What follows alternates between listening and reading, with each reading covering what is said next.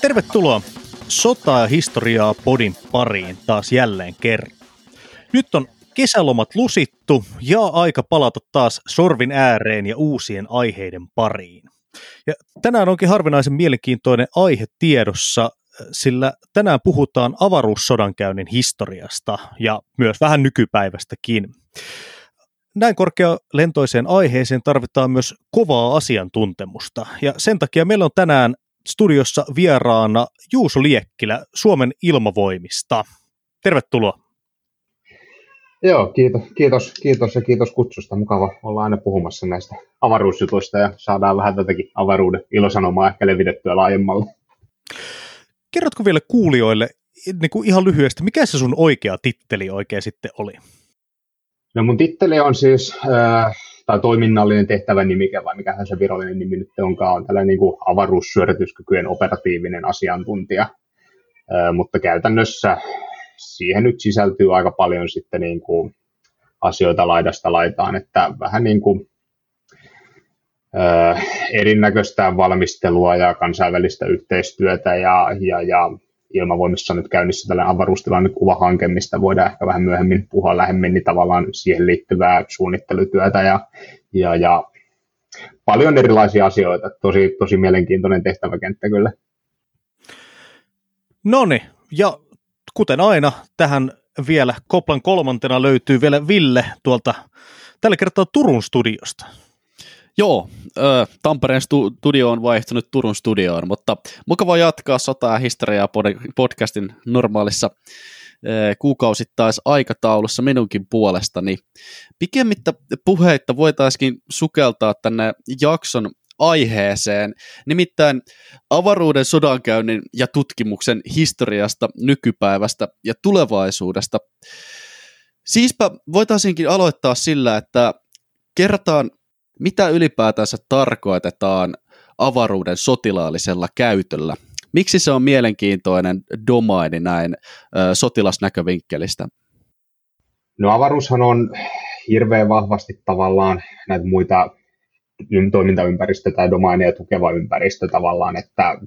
ö, mennään vähän myöhemmin ehkä tarkemmin tavallaan, että miten kaikki, tai mitä kaikkia eri käyttötarkoituksia satelliiteilla on, mutta tavallaan on sitä niin kuin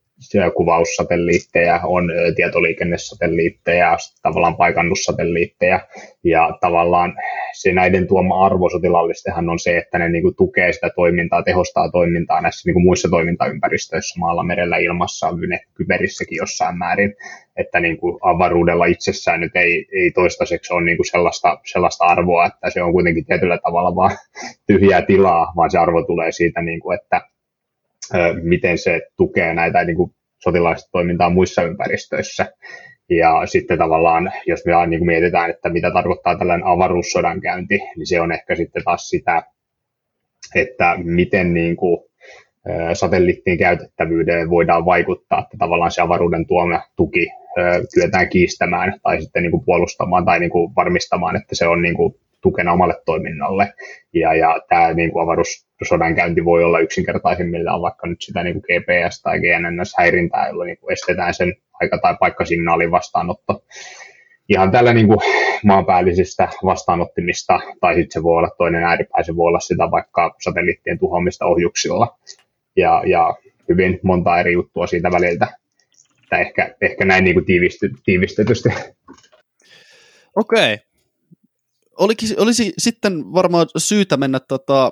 läpikäymään hieman tätä avaruussodankäynnin historiaa. Eli alun alkaen toisen maailmansodan loppuessa ja kylmän sodan alkaessa kummatkin suurvallat, Yhdysvallat ja Neuvostoliitto alkoivat satsaamaan hurjasti tähän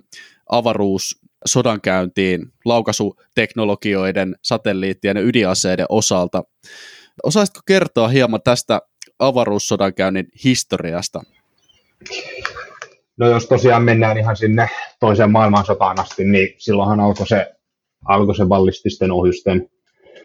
ohjusten kehitys. Tavallaan saatiin ensimmäiset ydinaseet rakennettua ja tavallaan sitä kautta siis nämä molemmat suurvallat alkoi kehittämään sitä niin kuin ydinasemahtiaan. Ja se niin kuin siinä alkuunhan se ei sinänsä ihan suoraan ollut vielä sitä avaruustoimintaa, vaan se niin kuin liittyy enemmän siihen, että kyettiin kehittämään näitä niin kuin mannerten välistä ja ballistisia ohjuksia, mutta sitten kun mentiin vähän pidemmälle, niin tavallaan huomattiin, että suhteellisen pienillä muutoksilla ne niin kuin mannerten väliset ohjukset kyetään itse asiassa muuttamaan kantoraketeiksi, jolla saadaan niin kuin satelliitteja avaruuteen. Ja, ja siinä oli ollut kyllä joitain ajatuksia jo aika niin kuin, tavallaan teoreettisia ajatuksia, että miten satelliitit voisi toimia, mutta ehkä se niin kuin panostus, miten sinne avaruuteen päästiin niin nopeasti sen toisen maailmansodan aikaan, niin se johtui pitkälti siitä tavallaan, että kuinka paljon siihen niin kuin ballististen ohjusten kehittämiseen ja ydinasekehitykseen laitettiin rahaa ja resursseja, että se oli niin kuin selkeä ajuri siinä. Ja siitä sitten kun mentiin vähän eteenpäin, että saatiin, saatiin ne ensimmäiset satelliitit avaruuteen, että Sputnik sitten vuonna 1957 ja, ja sen jälkeen sitten en näitä muita lisää, niin tavallaan niissäkin ensimmäiset käyttötarkoitukset hyvin vahvasti liittyi näihin ydinaseisiin, että toki siellä oli jotain niin kuin tieteellisiä satelliitteja, tutkimussatelliitteja, niin kuin Sputnikki tavallaan ensimmäisenä oli, oli niin sanottu tieteellinen satelliitti, että sitä ei aloitettu sotilaallisen toimintana, mutta niin kuin valtaosa sitten näistä kylmän sodan aikaisista satelliiteista oli sotilassatelliitteja, ja se, mitä niin kuin noista käyttötarkoituksia tuossa vähän jo sivuttiin, niin ne oli alkuvaiheessa ne liittyi vahvasti nimenomaan tähän ydinasepelotteeseen, että tavallaan meillä oli niitä kuvaussatelliitteja, joilla yritettiin tiedustella sen toisen osapuolen ydinaseiden määrää tai sijoittelua ja tämän tyyppistä juttuja, meillä oli niin kuin paikannus, ensimmäiset paikannussatelliitit tuli myös aika nopeasti ja tavallaan niissäkin yksi, yksi tärkeä päämäärä oli se, että esimerkiksi sitten näille niin ydinsukellusveneille kyettäisiin tavallaan se paikannus tuomaan mahdollisimman nopeasti, jotta niillä olisi niin kuin paikka sen ballistisen ohjuksen laukaisua varten ja näin edelleen. Ja, ja osittain myös niin kuin sääsatelliititkin liittyy tähän, koska luonnollisesti kun otetaan niin kuin, normaalia valokuvia, niin pilvisyys vaikuttaa kuvaamiseen. Ja, ja jos me tiedetään, millainen sää on jossain alueella, niin sitten tavallaan tiedetään, koska ei kannata ainakaan kuvata, koska alkuvaiheessahan nämä tiedustelusatelliitit oli tällaisia, niissä oli tällaiset niin sanotut filmikapselit, mitkä pudotettiin kiertoradalta takaisin maahan ja napattiin sitten niin kuin lentokoneella kiinni ilmasta. Ja se tuli tavallaan tippu sen alkumatkan avaruudesta, sitten siinä oli yleensä jonkinnäköinen laskuvarjo ja sitten ne ilmasta napattiin talteen, jolloin se niin kuin filmi siellä avaruudessa oli rajallinen resurssi, että sitten kun se oli käytetty loppuun, niin se satelliitti tavallaan jää käyttökelvottomaksi. Niin ehkä tämä niin kuin, sinänsä mielenkiintoinen historiallinen yksityiskohta, mutta tavallaan se oli niin kuin, sen takia oli tärkeää, että ei hirveästi hukattu sitä filmiä kuvaamaan filmisellä säällä toi on kyllä ihan tajutonta kuvitella, että niin kun avaruustutkimuksen ja avaruussodankäynnin kehityksen alkuaikoina elettiin tosiaan täysin analogisessa ympäristössä, että nykyään lähes välittömän tiedonsiirron aikakautena, niin tuntuu hurjalta kuvitella, että sieltä pitää siis oikeasti filmirulla tiputtaa laskuvarjolla alas, että se datansiirto nopeus on aikamoinen, kun pitää venailla, että pääsee, pääsee katsomaan, että mitä siellä on niin nähty. Kyllä. Ja mun käsittääkseni siis venäläisillä oli muutama tällainen vielä ihan 2000-luvun, lopu, äh, siis 2000-luvun puolellakin käytössä, mutta kyllä niin kuin, suurin osa niistä jäi sinne niin kuin, aikaisemmille vuosikymmenille. Okei, okay, wow. Tota, miten sitten kun tullaan 80-luvulle, niin siellähän on tämä kuuluisa amerikkalaisten Star Wars-ohjelma, minkä Reagan silloin aloitti aikoinaan ilmeisesti häntä vähän sapetti tämä kylmän sodan MAD, Mutually Assured Destruction Doctrine, eli siis ajatus siitä, että rauha pysyy kylmän sodan aikana siten, että molemmilla sekä Neuvostoliitolla että Yhdysvalloilla on äh, mahdollisuus tuhota toisensa niin kuin moninkymmenkertaisesti sillä määrällä ydinaseita, mitä on. Ja Reagan sitten totesi jossain vaiheessa, että kaikista kätevin tapa päästä Neuvostoliiton ydinpelotteesta eroonhan olisi, että laitettaisiin uh, jotain tämmöisiä uh, satelliitteja kiertoradalle, mitkä pystyisi tuhoamaan Neuvostoliiton ydinkärkeä silloin, kun ne on siellä lakipisteessä, eli siellä avaruudessa kiertoradalla. Tämä, tämä, tämä oli tosiaan se ajatus, ja siihen kyllä tavallaan, mä nyt muista ihan tarkkaan kuinka pitkään sitä tehtiin, mutta kyllä se niin kuin, sitä tehtiin, se oli siis vuosien projekti ja siihen laitettiin varmasti niin kuin miljardeja rahaa. Ja, ja, ja eihän siitä ikinä niin kuin valmista tullut, ja mä en nyt ainakaan itse osaa edes ihan tarkkaan sanoa, että tavallaan kuinka pitkällä siinä oltiin. Mutta mun käsittääkseni ei ikinä siis edes mitään niin kuin sellaista testisatelliittia saatu valmiiksi, mitä oltaisiin voitu, missä olisi ollut tavallaan sellainen laseri, millä oltaisiin ikinä kokeiltu ampua, ampua ohjusta alas. Että kyllä se niin kuin sinänsä pysähtyi aika, aika alkuvaiheelle. Ja tavallaan sitten kun vielä miettii, että kuinka paljon niitä satelliitteja pitäisi ihan oikeasti olla, että käytännössä varmaan puhuttaisiin sadoista satelliiteista, että saataisiin tarpeeksi kattava verkosto siihen niin kuin ohjusten torjuntaan, niin, niin olisi se ollut niin kuin ihan valtavan kallis järjestelmä, jos se olisi ikinä mennyt toteutusvaiheeseen, mutta se, että oliko se teknologia ylipäätänsä siinä vaiheessa edes kypsä siihen, niin, niin, niin se on hankalampi kysymys, että siitäkin on, on kyllä ollut joitain spekulaatioita, että tavallaan oliko se ainakin osittain myös sitä, että tavallaan haastettiin sitä Neuvostoliittoa myös taloudellisesti kehittämällä tällaista tai niin kuin ihan järjettömän kallista järjestelmää, johon ne sitten ehkä myös niin kuin halusi vastata, mutta tavallaan siellä se kuitenkin 80-luvulla se talous alkoi sakkaamaan ja 90-luvun alussa sitten kävi mitä kävi. Hmm, kyllä vain. Neuvostoliiton romahtamisen jälkeen kuitenkin Venäjä on vielä pysynyt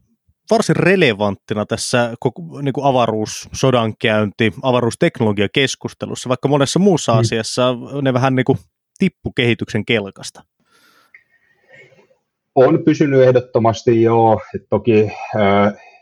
ei Venäjä ehkä ikinä ole ihan samalle tasolle päässyt, mitä Neuvostoliitto oli silloin aikoinaan. Että niin kuin siinä 90-luvulla oli, oli jonkinnäköinen romahdus kyllä, ja siitä ne alkoi sitten niin kuin 2000-luvulla vielä nousemaan.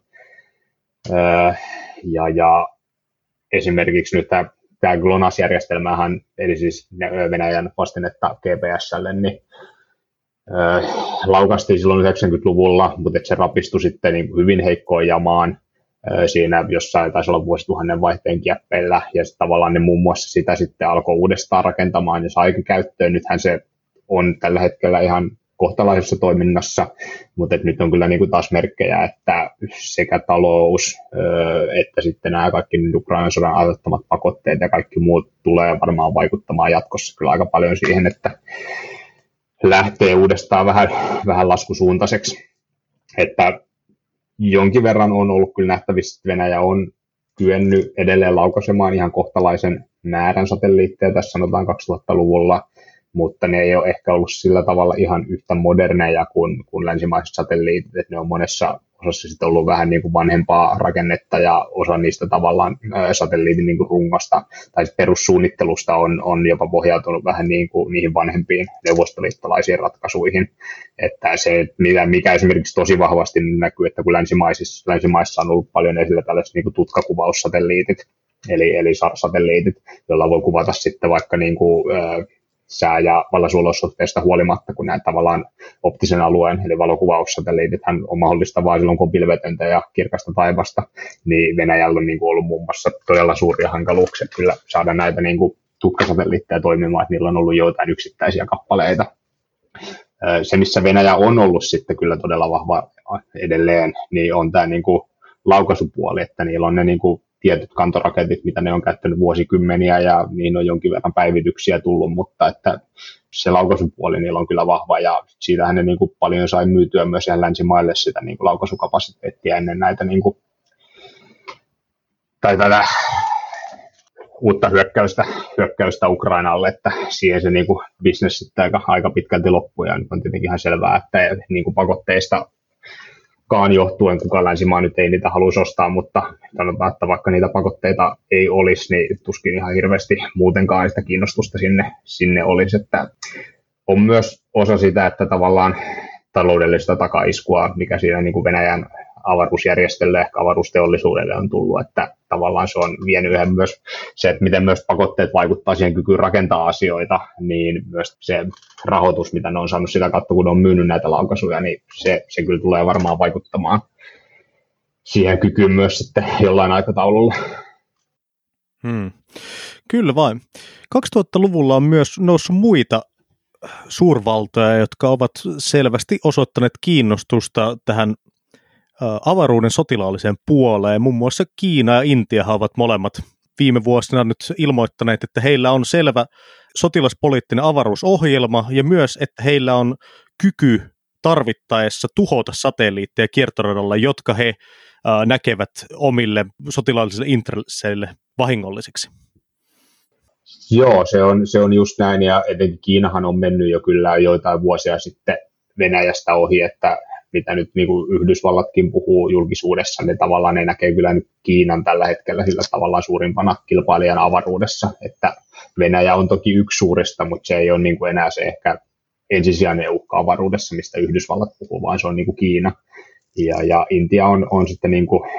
toinen kohtalaisen iso toimija, vaikka se on ehkä suhteellisen paljon jäljessä kyllä näistä kolmesta ensimmäisestä,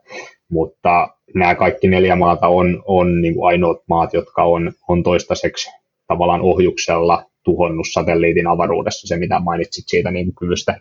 vaikuttaa satelliitteihin, niin, niin se niillä kyllä on. Ja, ja oikeastaan kaikki neljä maata on niin kuin tällä vuosituhannella tehnyt sen testin. niin satelliitteja ei ole tuhottu siinä mielessä osana sodankäyntiä, vaan nämä kaikki valtiot on tuhonnut oman, oman satelliittin, vanhan satelliittin se testimielessä. Mutta sinänsä se kyky löytyy, mutta sitten taas toisaalta moni muukin maa, joilla on niin kuin esimerkiksi mannerten välisiä ballistisia ohjuksia, todennäköisesti kykenisi suhteellisen pienellä vaivalla kehittämään jonkinlaisen satelliitin torjuntakyvyn, että tavallaan kun se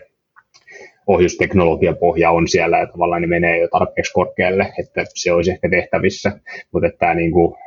satelliittien tuhoimien ohjuksillahan on siitä vähän ongelmallista, että se aiheuttaa sitä niin kuin avaruusromua tosi paljon, ja riippuen nyt siitä ratakorkeudesta se voi olla siellä niin kuin vuosikymmeniä tai vuosisatoja jopa, että Kiina muistaakseni teki sen oman asetestinsä 2008 ja ne tuhosi saman satelliitin suhteellisen korkealle, olisiko se ollut siihen noin 800 kilometriin, niin käytännössä se romu, mitä sinne syntyi, ja se oli tuhansia kappaleita, niin pysyy siellä niin kuin avaruudessa vuosisatoja. Ja, ja vaikka se sinänsä voi kuulostaa pieneltä jutulta, että sinne tulee tuollaista pientä romua, että ne voi olla niin kuin ehkä sentin kokoisia kappaleita tai pienempiäkin, mutta sitten kun kiertoradalla se niin kuin kappaleen nopeus on noin 10 kilometriä sekunnissa, ja sitten jos se törmää toisen satelliittiin, joka tulee vastapalloon, se myös 10 kilometriä sekunnissa, niin se niin kuin suhteellinen tyrmäysnopeus on kuitenkin se noin niin kuin 15 tai 20 kilometriä sekunnissa, niin siihen ei tarvitse hirveän isoa kappaletta, sitten tulee aika pahaa jälkeä jo, ja se on niin kuin suuri ongelma tässä tavallaan niin kuin ohjusten käytössä avaruudessa, että se uhka varmaan säilyy jollain tavalla olemassa, mutta mä luulen, että nämä niin kuin kaikki suuret valtiot myös tiedostaa, että tavallaan kun se jää sinne niin pitkäksi aikaa, niin se vaikutus on jossain määrin niin umpimähkäinen tai summittainen, eli se voi sitten tavallaan myöhemmin vielä kostautua niiden omia satelliitteja vastaan. Se ei, se ei niin kuin ehkä ensisijainen keino kenelläkään. Vähän niin kuin haulikolla ampus pimeässä huoneessa. Kyllä. Siinä saattaa käydä pahasti. No, mutta mikä on sitten näiden satelliittien tämän avaruusteknologian merkitys taistelukentällä, kun sinne miljardeja ja miljardeja euroja laitetaan vuodessa, että ammutaan tavaraa ilmaan? Niin? No se on siis, mitä niin kuin puhuttu, että se niin kuin tukee sitä kaikkea toimintaa. Se nyt sitten, että kuinka tärkeää se on ja, ja miten sitä käytetään, niin se vähän riippuu tietenkin, että tavallaan minkä tyyppisestä toimijasta tai asevoimista sitä niin kuin tavallaan puhutaan. Nyt jos me esimerkiksi mietitään jotain näitä suurvaltoja, onko se Yhdysvallat, Kiina, Venäjä tai joku muu, joka ehkä haluaa vaikka nyt globaalisti käyttää voimaa jossain päin maailmaa,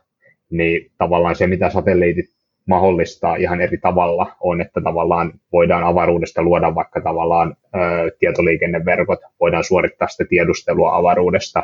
ja tavallaan toimia jossain alueella, missä ehkä ei ole mitään sitä niin kuin kiinteää infrastruktuuria ja järjestelmät silti toimii. Ja sitten taas toisena niin kuin vastapallona on ehkä tällainen niin kuin enemmän alueellinen toiminta, mitä nyt esimerkiksi Suomikin on, on perinteisesti ollut, nyt kun ollaan tavallaan ajatus on ollut se, että keskitytään puolustamaan omaa maata, niin tavallaan kyllähän se avaruudesta on paljon hyötyä ja tavallaan kyllähän kaikki ihan esimerkiksi siviilipuolellakin käyttää varmaan niin kuin satelliittipaikannusta ihan päivittäin, kun liikkuu paikasta toiseen, mutta silti niin kauan kun me toimitaan omalla alueella, niin, niin sitten on olemassa paljon niin kuin vaihtoehtoisia ratkaisuja, millä voidaan niin kuin ihan joko kiinteitä infrastruktuuria rakentamalla tarjota näitä vaikka tietoliikennepalveluita tai, tai käydä kuvaamassa jotain kohteita lentokoneella ja, ja näin niin kuin edelleen, että se tuo huomattavasti enemmän vaihtoehtoja siihen, mutta etenkin näille niin kuin globaaleille toimijoille, niin, niin, niin satelliitit on ehkä jopa jossain määrin niin kuin välttämättömiä, että ne kykenee toimimaan. Ja, ja se nyt sitten ehkä mitä niin kuin ne käyttötarkoitukset on, niin sotilaspuolella aika usein jaetaan niin kuin viiteen eri kategoriaan, että miten, miten ne niin kuin satelliitit tukee sitä muuta toimintaa. Että on tietenkin tämä niin kuin,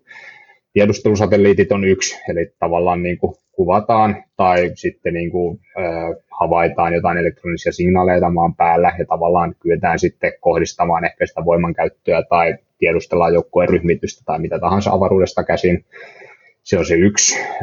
Toinen on sitten tämä niin tietoliikenne, mistä jo vähän puhuttiin, että tavallaan kyetään satelliittien perusteella luomaan nämä niin tietoliikenneverkot, ja niissä on tietenkin se, että saadaan huomattavasti pidemmät kantavat ehkä kuin mitä maanpäällisillä verkoilla, koska siinä sitten se radiohorisontti tulee aina jossain välissä vastaan. Ja kolmas kategoria on sitten nämä aika- ja paikannussatelliitit, mikä on niin kuin ehkä myös sotilaskäytössä se yksi, yksi merkittävin asia, tavallaan paikan merkityksen suurin osa varmaan ymmärtää helposti ihan sillä, että miten vaikka itsekin käyttää jotain Googlen karttasovelluksia, kun liikkuu paikasta toiseen, mutta se aikasignaali on ehkä monessa mielessä jopa niin tärkeämpi. Nyt kun puhutaan niin kuin verkottunuista tietojärjestelmistä, niin niillä, niillä täytyy olla niin kuin hyvin tarkasti samassa ajassa, että ne niin kuin järjestelmät keskustelee toisensa kanssa ja sitten miten se niin kuin aika synkronoidaan usein eri järjestelmien välillä on, että ne saa näistä niin kuin paikannussatelliiteista sen tarkan kellonajan. Ja, ja jos ei sitä ole saatavissa niin, ja ne, niin kuin, se oma kello jätättää tai edistää liikaa jossain vaiheessa, niin sitten ne ei niin kuin välttämättä enää ole yhteydessä muihin verkkoihin, niin se on, se on niin kuin aika suurikin merkitys. Ja toki ihan sama on myös tuolla niin kuin siviilimaailman puolella, että tavallaan se satelliittien tuoma kello on, on, on iso juttu. No neljäs kategoria on sitten tavallaan tämä niin kuin, ympäristön seuranta, ehkä satelliitit, mihin nyt menee tämä niin ehkä sää, säätiedon luominen, sääennusteet, mutta myös tällainen niin kuin, vaikka maaston kulkukelpoisuuden arviointi, että kuinka kosteita on jossain, että voitko esimerkiksi ajaa jostain suosta ylipanssarivaunulla vai vaikuttaako se niin kuin liian vetiseltä, että pystytään tämän tyyppisiä asioitakin selvittämään etukäteen avaruudesta käsin. Ja sitten se niin viimeinen viides kategoria liittyy taas jälleen näihin niin kuin ydinaseisiin tai ehkä vähän laajemminkin ballistisiin ohjuksiin, mutta tällaiset niin ohjusennakkovaroitussatelliitit, joiden tarkoituksena on havaita, kun jostain laukastaan joku ohjus, että ne yleensä toimii infrapuna-alueella, eli tarpeeksi voimakas lämpöjälki, kun jostain tulee, mikä niin kuin ison ohjuksen laukaisuun yleensä liittyy, niin tavallaan saadaan se ennakkovaroitus siitä, että nyt on laukastu jostain ohjus ja sitten kyetään ehkä niin kuin muita sensoreita käyttää myöhemmin, että saadaan ehkä valvontaan tarkemmin, että mistä se ohjus on tulossa ja mikä sen mahdollinen lentorata on. Vaikuttaa siltä, että tässä avaruusdomainissa on vähän niin kuin ydinaseet ja muut, ja suurin osa niin kuin tavallisten ihmisten ja armeijoiden toimintaan liittyvistä asioista menee siihen muut kategoriaan, joka on tätä tietoliikennettä ja muuta infrastruktuuria, kuvantamista ja tiedustelua. Mua kiinnostaisi käydä sellainen lyhyt pohtiva keskustelu ehkä niin kuin havainnollistamaan sitä, että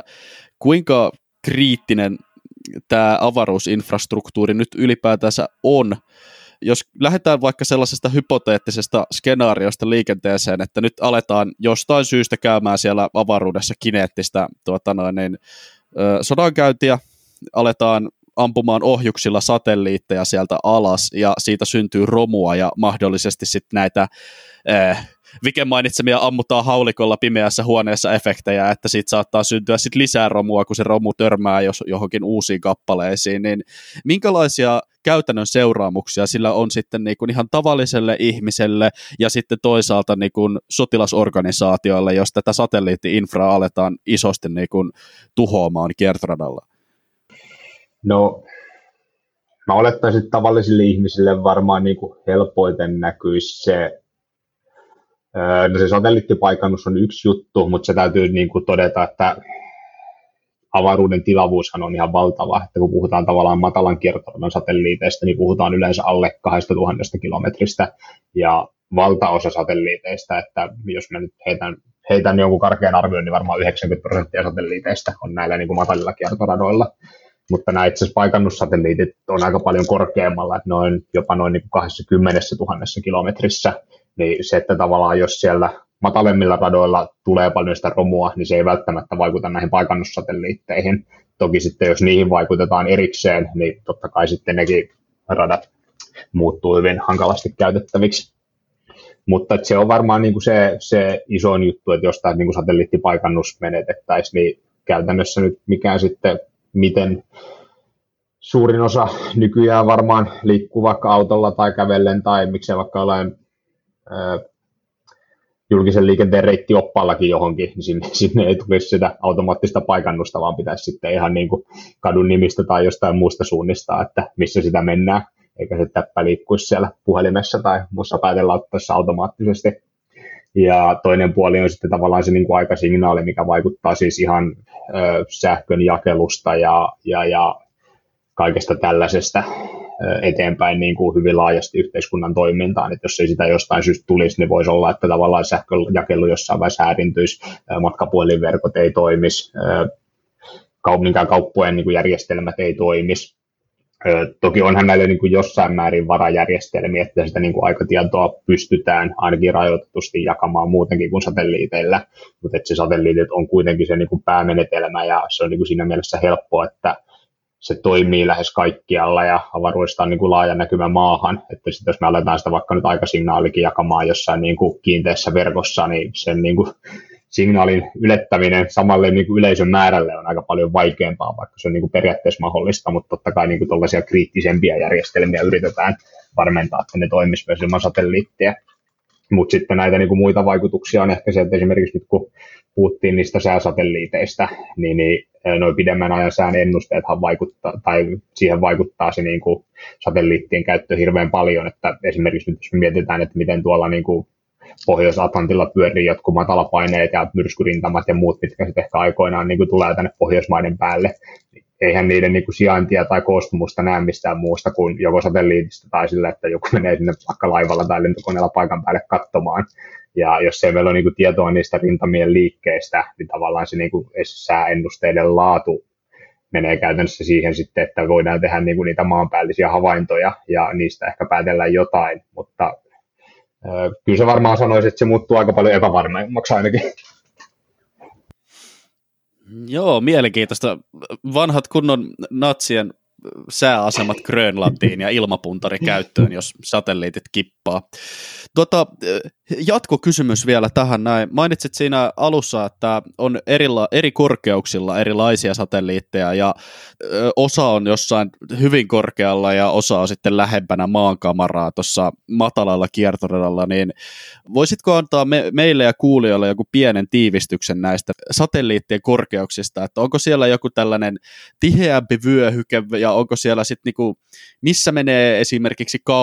kauemmat tai korkeammalla olevat satelliitit ja kuinka paljon korkeammalla ne ovat verrattuna näihin lähempänä maankamaraa oleviin? No sanotaan, että niinku, ne tiiviimmät vyöhykkeet on näillä niinku matalilla radoilla, että sanoisin, että alle tuhannessa kilometrissä, että ehkä se niinku valtaosa toimivista satelliiteista on siinä niinku, sanotaan nyt 400 ja 800 kilometrin välissä, Eli niin kuin siinä mielessä suhteellisen matalalla, että tavallaan se etäisyys nyt on kuitenkin lyhyempi vaikka kuin Helsingistä Lappiin tavallaan silloin, kun se satelliitti on, on jossain tässä päällä. Öö, siihen on niin kuin monia ihan syitä, että tietenkin se niin kuin laukaisu on vähän halvempaa, kun ei tarvitse mennä korkeammalle, mutta sitten esimerkiksi nyt jos me puhutaan kuvaussatelliitista tai muusta, niin öö, siihen esimerkiksi sitten kuinka tarkkaa kuvaa me saadaan maan pinnasta, niin siihen yleensä vaikuttaa esimerkiksi nyt se optiikan koko. Ja, ja jos mennään hirveän paljon kauemmaksi, niin sitten saadaan vain niin epätarkempia tai tavallaan tar- epätarkempia kuvia, niin monet tällaiset syyt niin vaikuttaa siihen, että ne on keskittynyt siihen ja samoin tietoliikenteessä, että vaikka se niin kuin, sähkömagneettinen säteily liikkuu valon nopeudella, mutta jos me mennään sinne kymmenen tuhansien kilometrien etäisyydelle, niin kyllä se niin kuin viive alkaa esimerkiksi puheessa kuulumaan jo.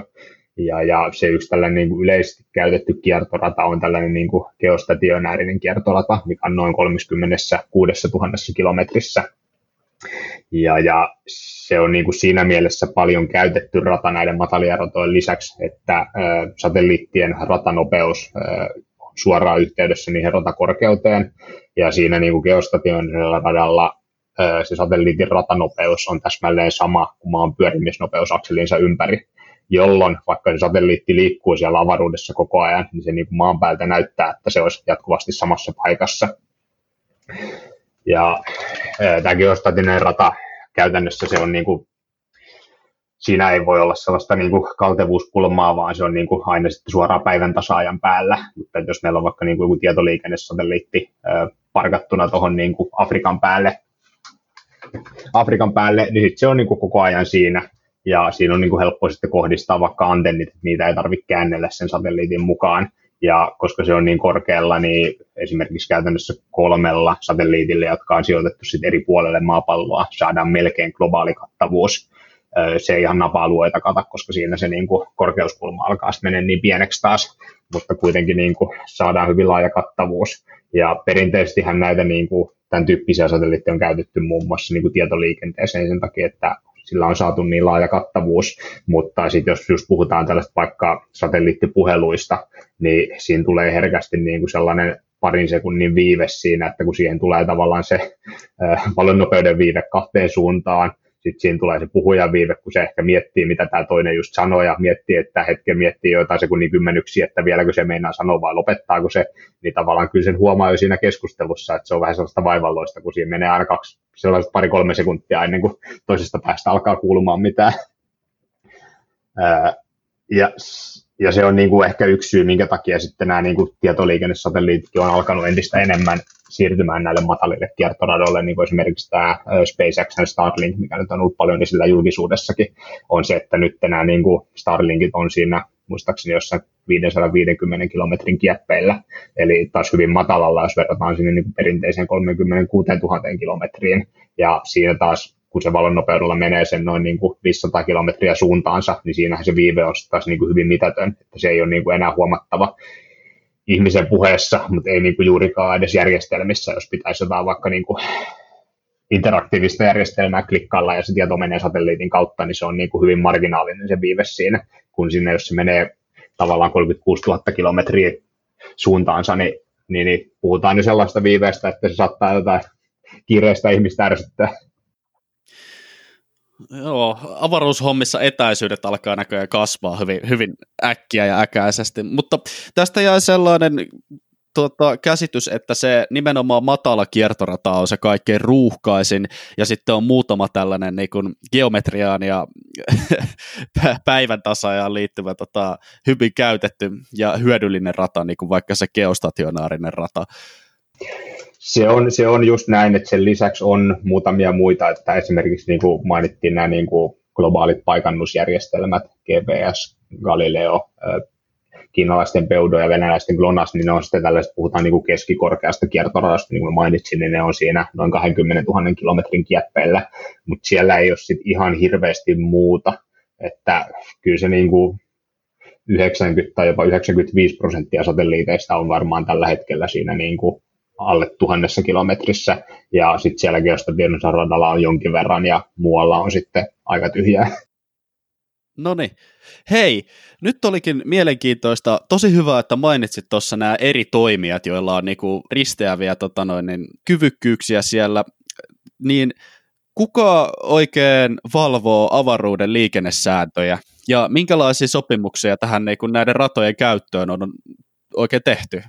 Saako sinne kuka tahansa lykkä, lykätä niin kuin oman GPS-systeemissä pystyy, jos, jos sattuu löytyy kantoraketteja? No, tämä onkin aika laaja kysymys, mitenköhän mä nyt lähestyisin tähän. Öö, jos mennään taas takaisin sinne niin kuin 60-luvulle, niin silloin YK johdolla alettiin tekemään tällaisia niin kuin avaruussopimuksia, ja tämä tavallaan niin kuin, se nyt suomeksi sitten avaruusyleissopimus taitaa olla niin kuin allekirjoitettuna vuonna 1967, ja siinä on niin kuin tällaisia tiettyjä pelisääntöjä, missä todetaan, että avaruuden käytön pitää olla avointa kaikille. Ja, ja siinä myös hyvin yleisesti puhutaan, että avaruuden käytön pitäisi olla rauhanomaista, mutta kun sitä ei ole tarkemmin määritelty, että mitä se rauhanomainen tarkoittaa, niin siis se osuus siitä ei sitten loppujen lopuksi hirveän paljon tarkoita yhtään mitään. Mutta tavallaan sen jälkeen siinä on ehkä se niin kuin yleinen juttu, ja siinä niin kuin todetaan, että jokainen valtio vastaa maahansa rekisteröitystä satelliiteista.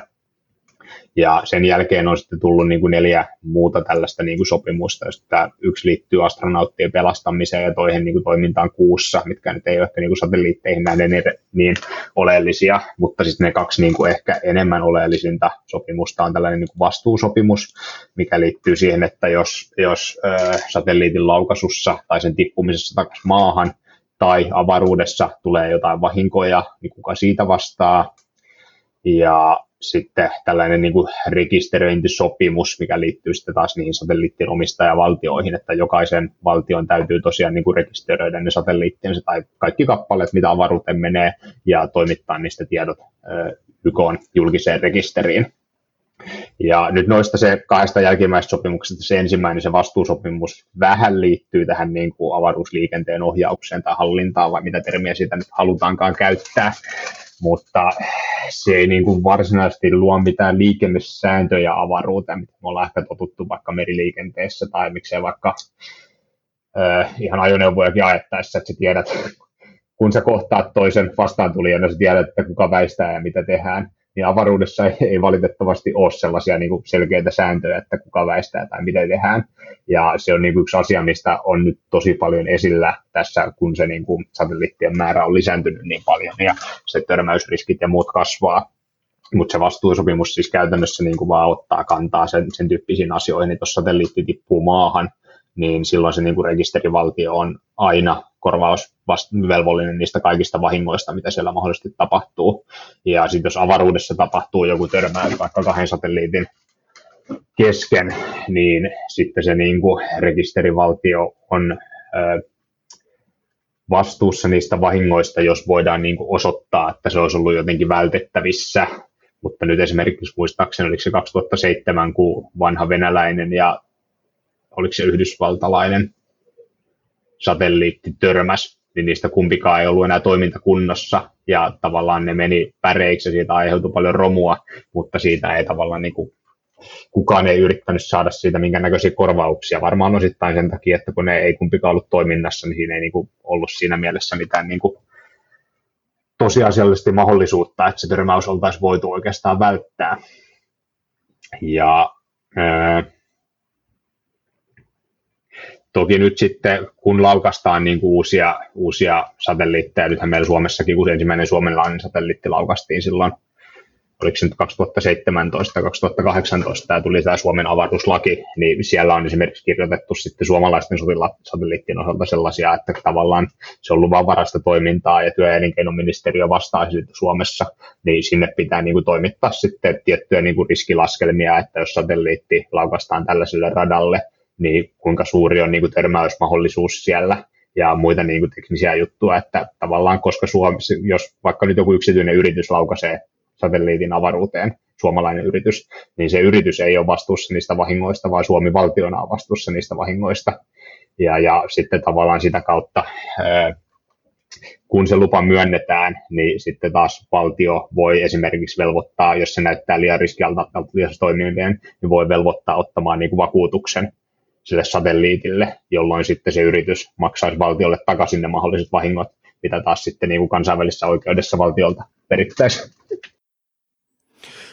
Hyvä, kun mainitset nämä yksityiset yritykset nyt, nimittäin tämä on yksi asia, mikä mua on hirveästi kiinnostanut tässä avaruuteen ja sodankäyntiin liittyvässä keskustelussa, kun vielä 15 vuotta sittenhän niin tämä avaruushomma, niin tämä oli suhteellisen helppo sopia asioita, kun oli ehkä noin joku 15 järjestöä, jotka lauko asioita tuonne kiertoradalle, ja ne oli lähinnä niin kuin valtiollisia toimijoita. Nyt on kuitenkin tullut hirveä määrä kaikkia yksityisiä firmoja, jotka toimii toisaalta äh, niin kuin siviilipuolella, mutta ne myös toimittaa satelliittidataa ja laukaisuinfraa niin kuin sotilaskäyttöön. On, on maksaria, on planeettia ja sitten on vielä jopa meidän oma suomalainen Ice Eye. Miten tämä yksityisten toimijoiden esimarssi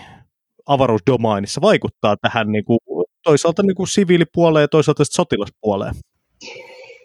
Kyllähän se vaikuttaa tosi paljon, että ehkä niin kuin sanoit, noita yrityksiä on tosi paljon, niitä on tullut lisää ja monelta osin ehkä voi jopa sanoa, että monet niin kuin avaruusalan yritykset on jopa kyvykkäämpiä kuin nämä valtiolliset toimijat, ja se on tavallaan ehkä myös hyvä mieltä, että se ei pelkästään liity näihin niin kuin satelliitteihin, vaan ihan niin kuin vaikka siihen laukaisuun. Esimerkiksi, miten niin kuin paljon SpaceX nyt laukaisee, niin varmaan tänä vuonna tulee laukaisemaan, voi olla jopa yli puolet avaruuteen lähtevistä satelliiteista, ja tavallaan ei milläkään muulla maalla edes ole sellaista niin kuin kykyä. Ja samoin sitten meillä on niin kuin kaupalliseen toimintaan, että esimerkiksi on yrityksiä, joilla on niin kuin maa-asemia ympäri, maa-asemaverkostoja ympäri maailmaa, ja tavallaan saa sieltä avaruudesta sitä dataa ladattua takaisin. Jos sitten taas, jos ajatellaan, että avaruustilannekuvaa liittyy tavallaan se satelliittien valvonta, että tiedetään, missä ne menee, niin tavallaan on myös kaupallisia yrityksiä, joilla on niin kuin isoja tutkia maan päällä, joilla ne kykenee träkkäämään satelliitteja. Ja, ja öö, nekin verkostot on niin hyviä, että ehkä vain niin kuin Jenkeillä, Kiinalla ja mahdollisesti Venäjällä on niin kuin parempia verkostoja kuin näillä kaupallisilla yrityksillä siihen satelliittien valvontaan. Että on se, se on niin kuin ihan tosi moninainen ja valtava ala, ja sitten on nämä just niin kuin satelliitit vielä lisäksi, niin kuin mainitsit tuossa, että siellä on niitä kuvauspuolta, on tietoliikennettä ja, ja sitten on tätä. Ja kyllähän niin kuin siis kaikki asevoimat hyödyntää näitä kaupallisia palveluita omassa toiminnassaan, että se on niin kuin hyvin, hyvin kaksikäyttöistä teknologiaa, että samalla tavalla kun ne yritykset myy palveleita siviilipuolelle, niin ne myy niitä myös, myös sotilaspuolelle. Ja sinänsä sitten taas kun mennään nyt vaikka kansainvälisen humanitaarisen oikeuteen tai sodan oikeussääntöihin, niin tavallaan kyllähän siitä sitten nousee myös riski, että jos sillä niin kuin toiminnalla on selkeä sotilallinen merkitys, niin niistähän yrityksistä tai niiden satelliitista voi sitten tulla sinänsä ihan jopa perustellusti niin kuin oikeutettua sotilaallisia vaikuttamis, vaikuttamisen kohteita. Ja tavallaan se on sitten hyvä kysymys tulevaisuuteen ehkä, että tavallaan nyt kun nämä yritykset myy eri asevoimille näitä palveluita, niin onko ne niin kuin esimerkiksi hinnoittelussaan ja, ja erinäköisissä niin kuin riskiarvioissaan huomioinut tämän, niin kuin, että se saattaa sitten johtaa tällaisiin vaikuttamisyrityksiin myös. Olettaisin, että on, mutta kun en tietenkään teollisuudessa itse työskentele, niin en osaa ihan suoraan siihen sanoa tämä on hyvin mielenkiintoista, että missä kulkee sitten se raja sotilas- ja siviiliinfrastruktuurin välillä, jos samaa dataa voidaan käyttää niin kuin sotilaalliseen tarkoitukseen ja toisaalta siviilitarkoitukseen. Myös hyvin mielenkiintoista ajatella, että se on yksityinen yritys, joka operoi käytännössä sotilasinfrastruktuuria, koska eihän meillä nyt, vaikka Lockheed Martin tekee hävittäjäkoneita, niin eihän ne ole Lockheed Martinin pilotteja, jotka siellä käy sotaa. Tämä on hyvin mielenkiintoinen tota, tässäkin mielessä. Miten sitten, jos otetaan takaisin vähän tänne niin kotimaan suuntaan, suo, omaan kotosuomeen, mitä Suomen puolustusvoimat tekee niin tässä domainissa? Mainitsit jo aikaisemmin, että Suomen puolustusvoimilla on toimintaa avaruuteen liittyen, mutta minkälaista ja mihin, mihin sitä oikein käytetään täällä? Joo, tässä on tietenkin hyvä sanoa, että nyt tavallaan on lähetyksessä sinänsä yksityishenkilöinä enkä puhumassa tavallaan puolustusvoiman virallista, virallista kantaa, mutta yleisellä tasolla, jos todetaan, niin ää, puolustusvoimissa käytännössä pääesikunta johtaa, johtaa avaruustoimintaa, että sitä ei ole sinänsä annettu niin kuin ympäristönä millekään puolustushaaralle, kuin ehkä niin kuin monessa muussa maassa, tai sanotaan, että joissain muissa maissa saattaa olla esimerkiksi, että ilmavoimat vastaa sekä niin kuin ilmapuolustuksesta että avaruustoiminnasta. Niin Suomessa se on niin kuin avaruus on, on keskitetysti pääsikunnan kunnan vastuulla. Ja nyt mitä mä vähän sivuisinkin aikaisemmin puhuin tästä niin kuin avaruustilannekuvasta, eli tavallaan ymmärretään, missä ne satelliitit menee, miten niitä ehkä voidaan käyttää joko meidän omaa toimintaa tukemaan, tai sitten, että miten vastustaja voi käyttää satelliittien ajallisesti paikallisesti, tämä niin kuin avaruustilannekuva, niin se on nyt niin kuin annettu sitten Suomessa taas ilmavoimien vastuulle. Ja, ja siihen niin kuin kehitetään, kehitetään sitten hankkeena järjestelmää sen, sen, sen muodostamiseen. Mutta kyllähän Suomi ja puolustusvoimat on siis satelliitteja hyödyntänyt jo, jo vuosikymmeniä, jos nyt mietitään vaikka näitä niin kuin ihan GPS tai näitä uudempia paikannussatelliittikonstellaatioita. Ja, ja ihan, ihan luontaisesti niin kuin siviilipuolellakin, niin, niin, niin sitähän hyödynnetään. Ja sama sitten näitä niin kuin muita satelliittien käyttötarkoituksia, että vaikka niitä niin kuin omia satelliitteja ei ole, niin, niin kyllähän sitä niin kuin, niin kuin sanoin, että kaikki asevoimat hyödyntää näitä kaupallisia palveluita, niin totta kai niin kuin puolustusvoimat myös hyödyntää. Mutta että niin kuin siinä mielessä ei ole nyt ehkä nähtävissä, tai mä en niin kuin ainakaan näe, että ihan lähiaikoina varmaan Suomelle olisi tulossa mitään omia sotilassatelliitteja, vaan niin kuin jatketaan sitä kaupallisten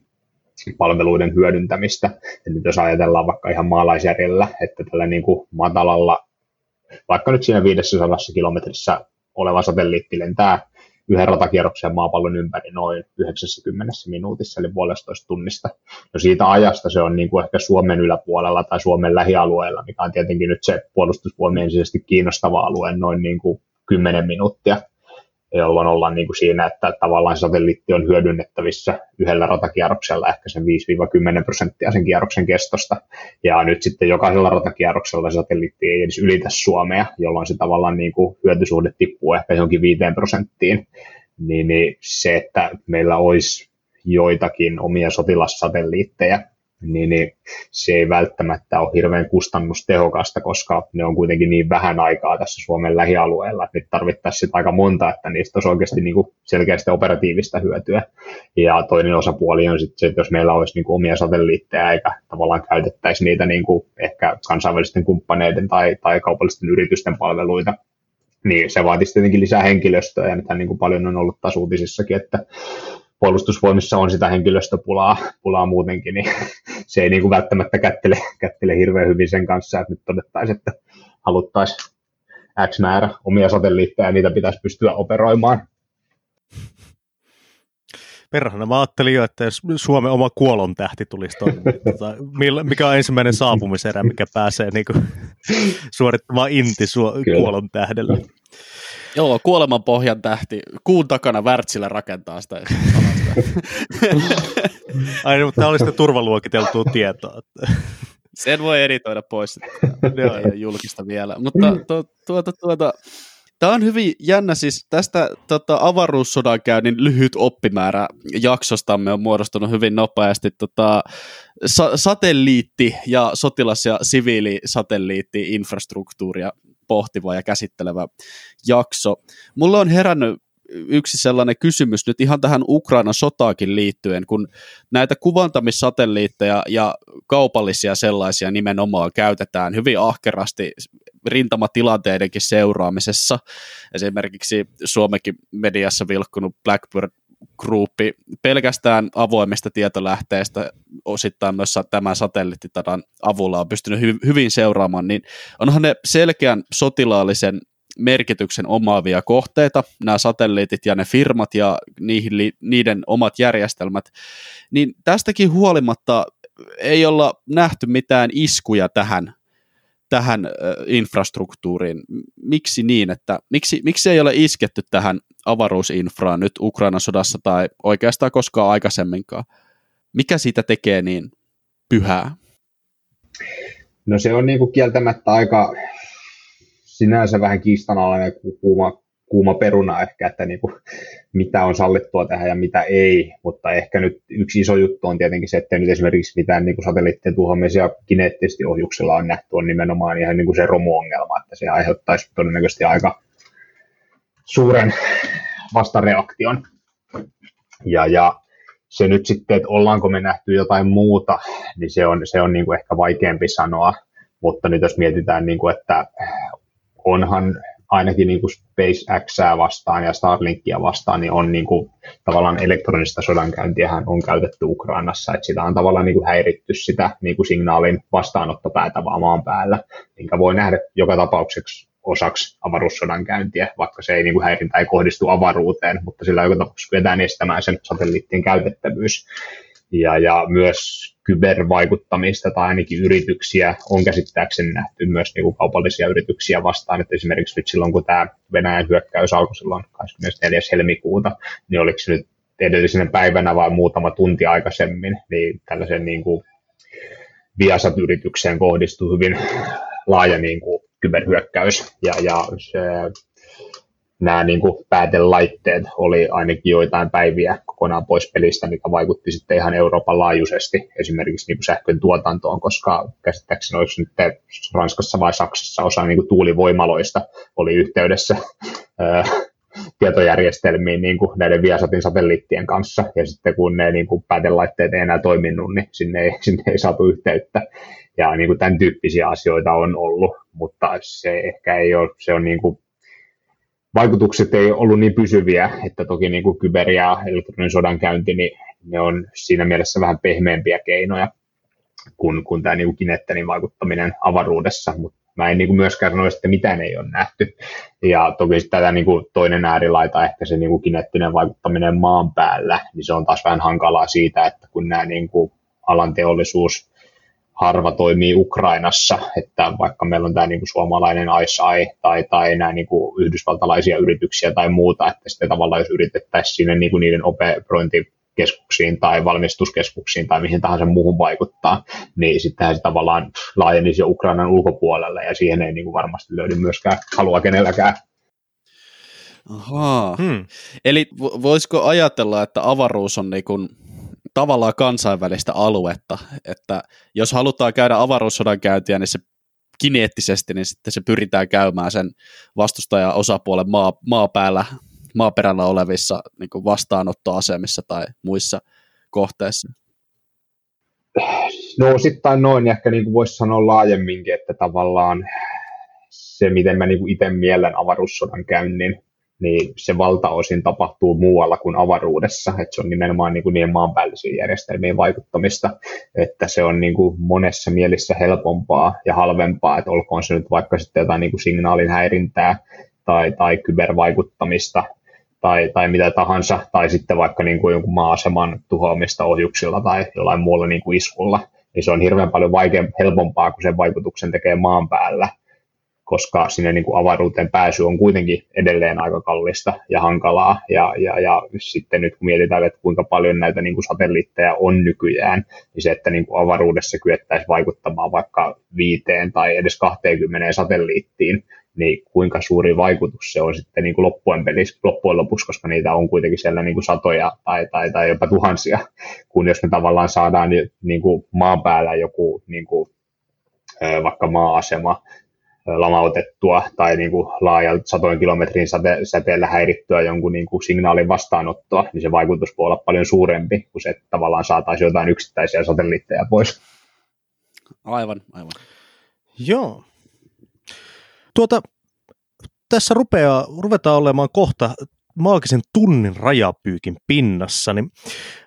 nyt voisi olla ehkä aika suunnata katse kohti tulevaa ja kysyä, että mikä on sitten niin kuin tämän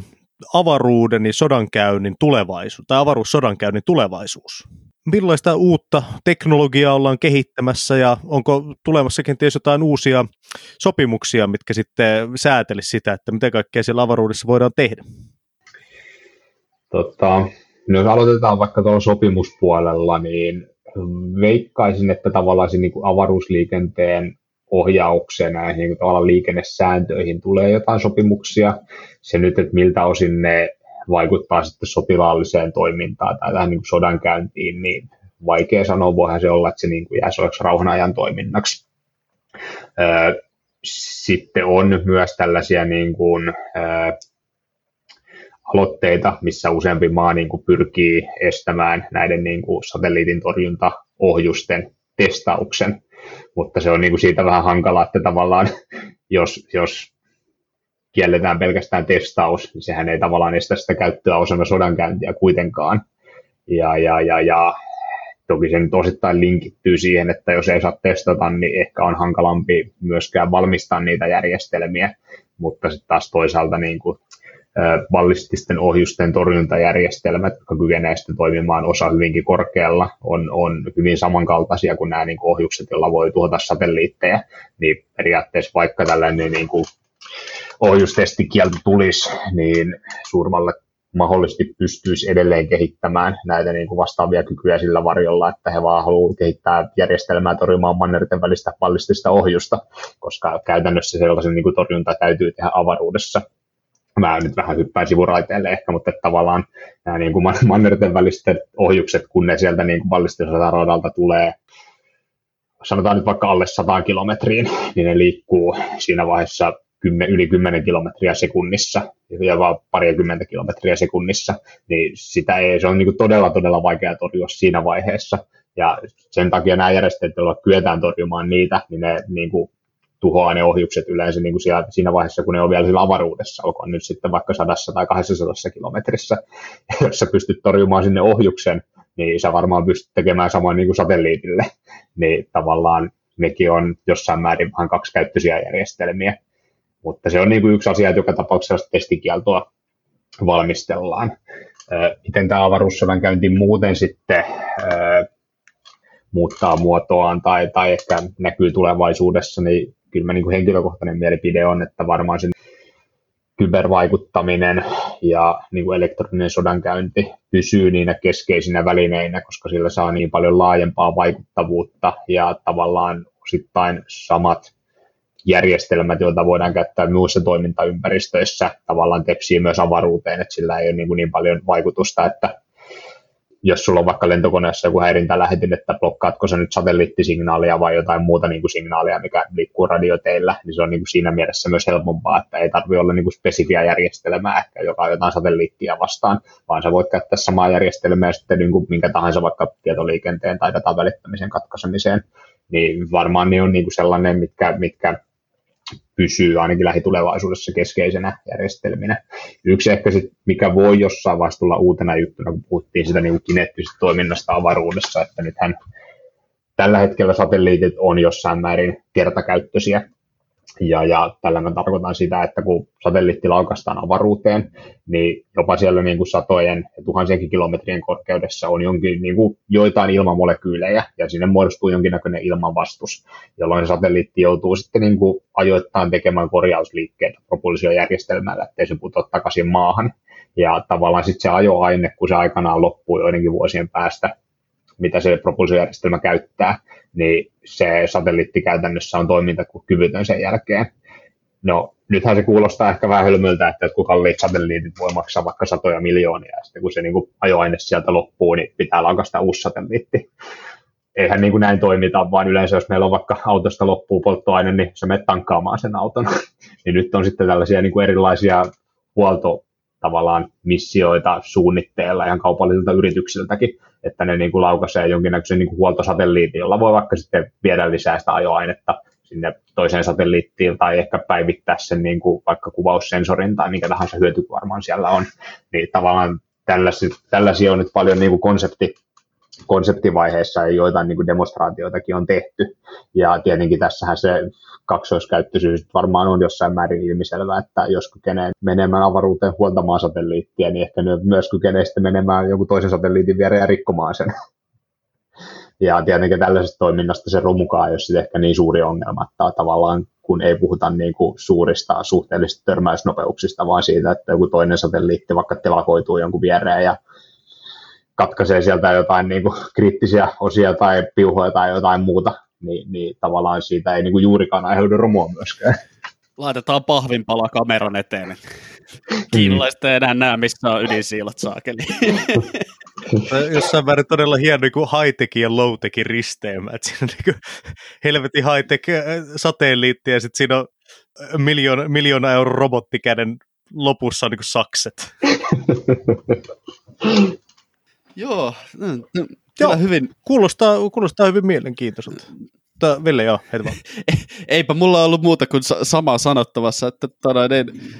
avaruussodankäynti ja avaruusinfrastruktuuri, sen välineet, tekninen, taktinen ja strateginen taso. No ehkä tästä strategisesta tasosta ei edes ole kauheasti puhuttu, mutta tämä, tämä niin kuin high-techin, low-techin, sotilas- ja siviili-infran niin kuin rajapinnat on, on kyllä tosi vahvasti läsnä näissä hommissa selvästi. No, otetaanko vielä sitten ihan viimeisenä kysymyksenä, että mitä on Suomen tavoitteita avaruuteen ja avaruussodankäyntiin liittyen? Nyt kun varsinkin ollaan NATOonkin päästy, niin varmaan meillä jotain tapahtuu tulevaisuudessa.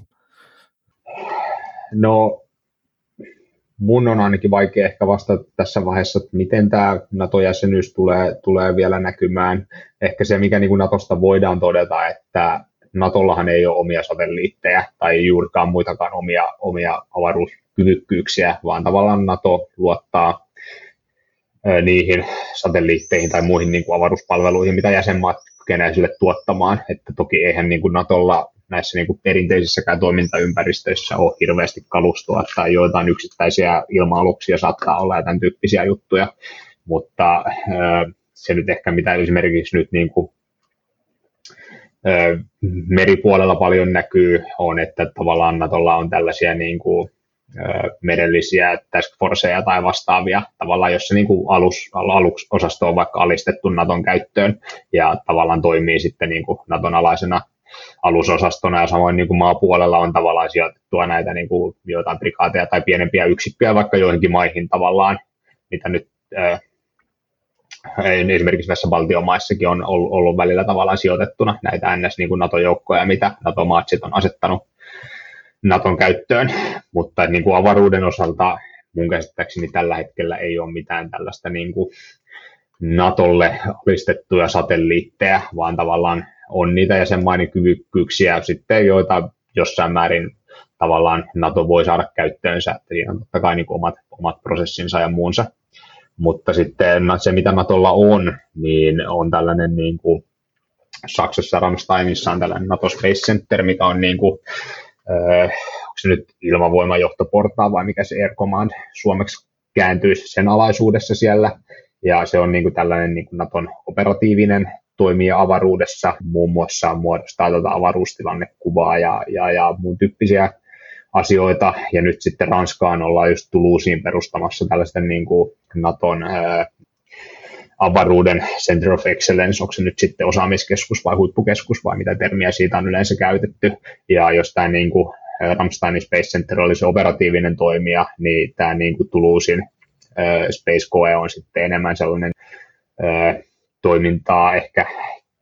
kehittävä tekijä, että tavallaan sinne liittyy sitä niin kuin koulutuspuolta ja ehkä niin kuin doktriineja ja ohjesääntöjen luomista ja, ja tämän tyyppistä asiaa enemmänkin, jolla niin kuin kehittää sitä toimintaa pidemmälle. Ja varmaan sitten, jos Suomi haluaa jollain aikataululla, niin ehkä on niin kuin mahdollista tehdä niin kuin yhteistyöstä tai, tai lähettää ihmisiäkin tänne Ranskan ja Saksan keskuksiin, mutta että tässä vaiheessa siitä on niin kuin ehkä vähän turhaa aikaista vielä puhua, kun ollaan muutamia kuukausia oltu jäsenenä. Okei, okei. Selvä homma. Tota, Juuso, olisiko sulla vielä joku, joku juttu, mikä tässä on jäänyt täysin huomioimatta jakson aikana, mikä pitää ehdottomasti saada vielä? No en mä nyt valitettavasti suoraan osaa sanoa, että varmaan jotain on jäänyt sanomatta, mutta öö, nyt tässä kun ollaan se reilu tunti puhuttu, niin ei nyt tälleen niin äkkiseltään tuu mieleen, että mitä täytyy ehdottomasti täydentää.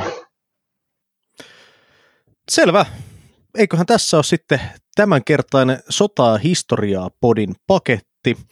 Juuso Liekkilä, kiitos erittäin erittäin paljon, että pääsit tänään vieraaksi, vaikka tässä nyt on ollut teknisiä ongelmia vaikka muille jakaa tämän jakson äänityksen yhteydessä. Kuten aina, Sota- historiaa podi jatkaa taas parin viikon päästä uusilla aiheilla, ja käykäähän seuraamassa meitä tuolla sosiaalisissa medioissa.